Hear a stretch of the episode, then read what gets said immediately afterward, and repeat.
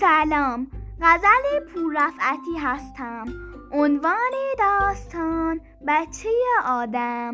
قسمت اول: بچه آدم در جزیره ناشناس. امیدوارم گوش کنید و لذت ببرید. عنوان داستان: بچه آدم. قسمت اول: بچه آدم در جزیره ناشناس. روزی بود، روزگاری بود. در آن روزها سفر دریا و کشتی کار آسانی نبود.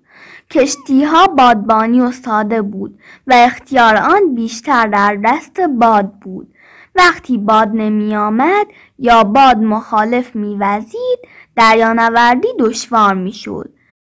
کشتی در سفرهای دور و دراز خیلی دیر به مقصد می رسید و اگر دریا طوفانی می شد، خطر غرق شدن کشتی بیشتر بود.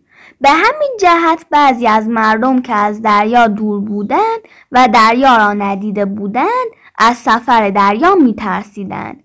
ولی آنها که در کناره های دریا زندگی می کردند، از سفر دریا استفاده می کردند. این بود و یکی از کسانی که در آن روزگار با کشتی و سفر دریا آشنا بود، یقظان بود. یقظان اهل یکی از جزیره های بزرگ هند بود.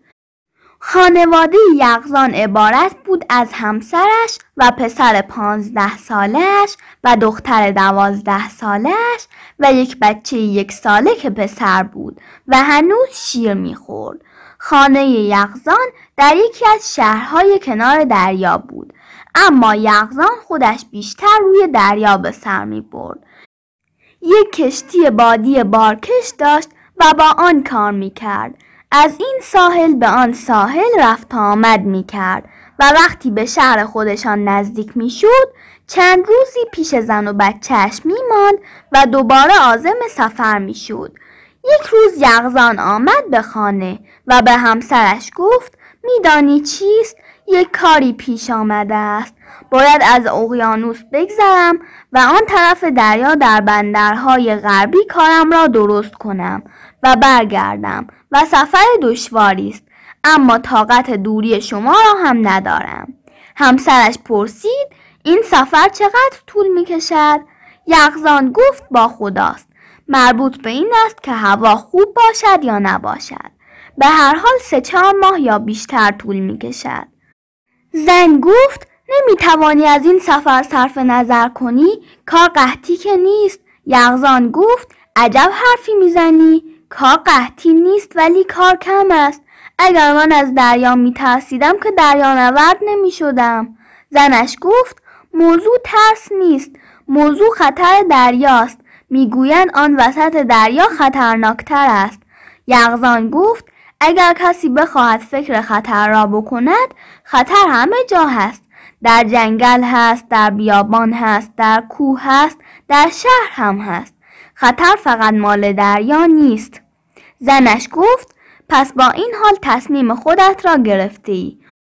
یقظان گفت: موضوع این است که میخواهم همه با هم باشیم. میرویم کارمان را انجام میدهیم، در چند شهر تازه هم گردش میکنیم و با هم به سلامتی برمیگردیم. پسر و دختر یقظان گفتند: به به، سفر دریا، سفر دور و دراز و اقیانوس و دیدن شهرهای تازه و چیزهای تازه خیلی عالی است. زن گفت: اینها همه درست، ولی ما بچه کوچک داریم. در یک کشتی باری توی دریا چگونه این بچه را نگهداری کنیم؟ یقظان گفت: یعنی چه؟ ما که نمیخواهیم بچه را روی آب ول کنیم. خدای ما خدای او هم هست. من یقظانم، تو هم همسر یقظانی، بچه هم حی بن یقظان است. بچه آدم است و مثل همه آدم ها در کشتی سفر می کند. زن گفت: من حرفی ندارم، هرچه خدا بخواهد می شود. از همراهی با تو هم خیلی خوشحالم. آماده شدند، هرچه فکر می کردند لازم دارند برداشتند. برای یک ماه هم خوراک و آب شیرین در کشتی ذخیره کردند. پسر و دختر یقظان هم کتابها و دفترها و اسباب نقاشی و کاردستی خود را جمع و جور کردند. روز دیگر همه با دوستان و همسایگان برای دو ماه خداحافظی کردند و کشتی از ساحل حرکت کرد و در اقیانوس هند راه خود را پیش گرفت. هوا خوب بود و دریا آرام بود. باد هم پیش می رفت و یقظان و زن و بچه ها همه شاد و خرم بودند. یک روز صبح هوا ابری شد و بارندگی شروع شد و بعد از ظهر دریا طوفانی شد. بادبان کشتی را پایین کشیدند، اما کشتی مانند پر کاهی روی موجهای دریا بالا و پایین می رفت. کم کم بچه های یقظان ترسیدند و مادرشان گفت دریا همینش بد است. یقظان گفت همینش هم خوب است، ما از این طوفان ها و موج ها زیاد دیده ایم. یک ساعت دو ساعت است و تمام می شود. و بعد از اینکه دریا آرام شد می بینی که آرامش بعد از طوفان چه لذتی دارد. حالا این کشتی درست مثل گهواره بچه است که تکانش می دهی تا بچه آرام بگیرد. نگاه کن ببین کوچولوی ما چطور شاد و شنگوله است. به راستی هم بچه کوچک یقظان از همیشه خوشحال تر بود و در حالی که همه ناراحت شده بودند او می خندید و ذوق می کرد. ساعتی بعد دریا آرام شد و باران بند آمد و دوباره بادبان کشتی را برپا کردند.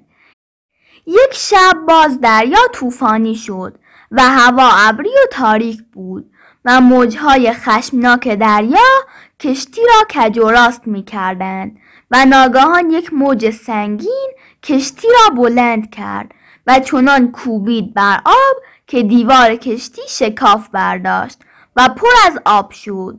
یقظان میدانست چه اتفاقی افتاده.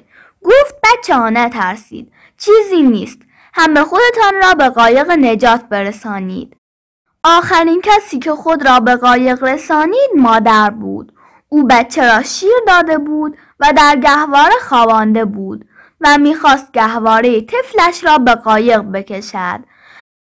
در آخرین لحظه ناگهان با حرکت یک موج گهواره کودک از دست مادر جدا شد و روی آب ماند و میان گهواره و قایق فاصله افتاد. مادر فریاد زد یقظان گهواره را بگیر، خدایا بچه‌ام را به تو سپردم. این را گفت و از وحشت بیحال در قایق افتاد. یقظان خیلی سعی کرد که قایق را به گهواره نزدیک کند اما نشد. اختیار قایق از دست او خارج شده بود و فرمان در دست موجها بود. گهواره هم برای خودش قایقی شده بود سرگردان و لحظه به لحظه فاصله آنها زیاد می شد. یقظان مرد دریا دیده و شناگر قابلی بود. خدا را یاد کرد و خود را به آب زد و به طرف گهواره شنا کرد. یقظان فکر کرد خود قایق هم در خطر است و نجات سه نفر واجب تر است. در آخرین لحظه که دید دسترسی به گهواره ندارد گفت خدایا بچه‌ام را به تو سپردم، او را به ما برگردان، خودت حفظش کن. به زحمت گوشه قایق را چسبید و سوار شد، اما کسی نمیتوانست قایق را براند. قایق خودش با موجها بالا و پایین میرفت و فاصله آنها با گهواره کودک زیادتر میشد. تا مدتی سیاهی گهواره را بر روی آب می دیدند و نمی توانستند چاره‌ای بکنند و بعد از ساعتی دیگر سیاهی آن هم پیدا نبود. فردا صبح که آفتاب شد و دریا آرام شد نه از کشتی خبری بود و نه از گهواره. دریای طوفانی قایق ایشان را از راه دیگری برده بود و گهواره را از راه دیگر. آنها تصور کردند گهواره بچه غرق شده و مادر بیش از همه بیتابی میکرد، اما هیچ کس حقیقت را نمیدانست. سرانجام قایق آنها به خشکی رسید و سرنوشت آنها عوض شده بود. پنج نفر در کشتی نشسته بودند و حالا چهار نفر به یک ساحل رسیده بودند و دیگر کشتی هم نداشتند. حی بن یقظان را هم به خدا سپرده بودند. اما گهواره بچه از همان شب طوفانی گذشته در یک جریان تند دریایی قرار گرفته بود که رفت تا صدها فرسخ دورتر به نزدیک جزیره‌ای رسید، جزیره‌ای که تا سالها بعد ناشناس بود. موجهای ساحلی گهواره را به ساحل جزیره راند و گهواره در ماسه‌های نرم ساحل گیر کرد. حی بن یقظان تنها آدمی بود که در آن سرزمین وجود داشت، یک بچه آدم تنها در جزیره ناشناس، و خدا میخواست بچه آدم زنده بماند.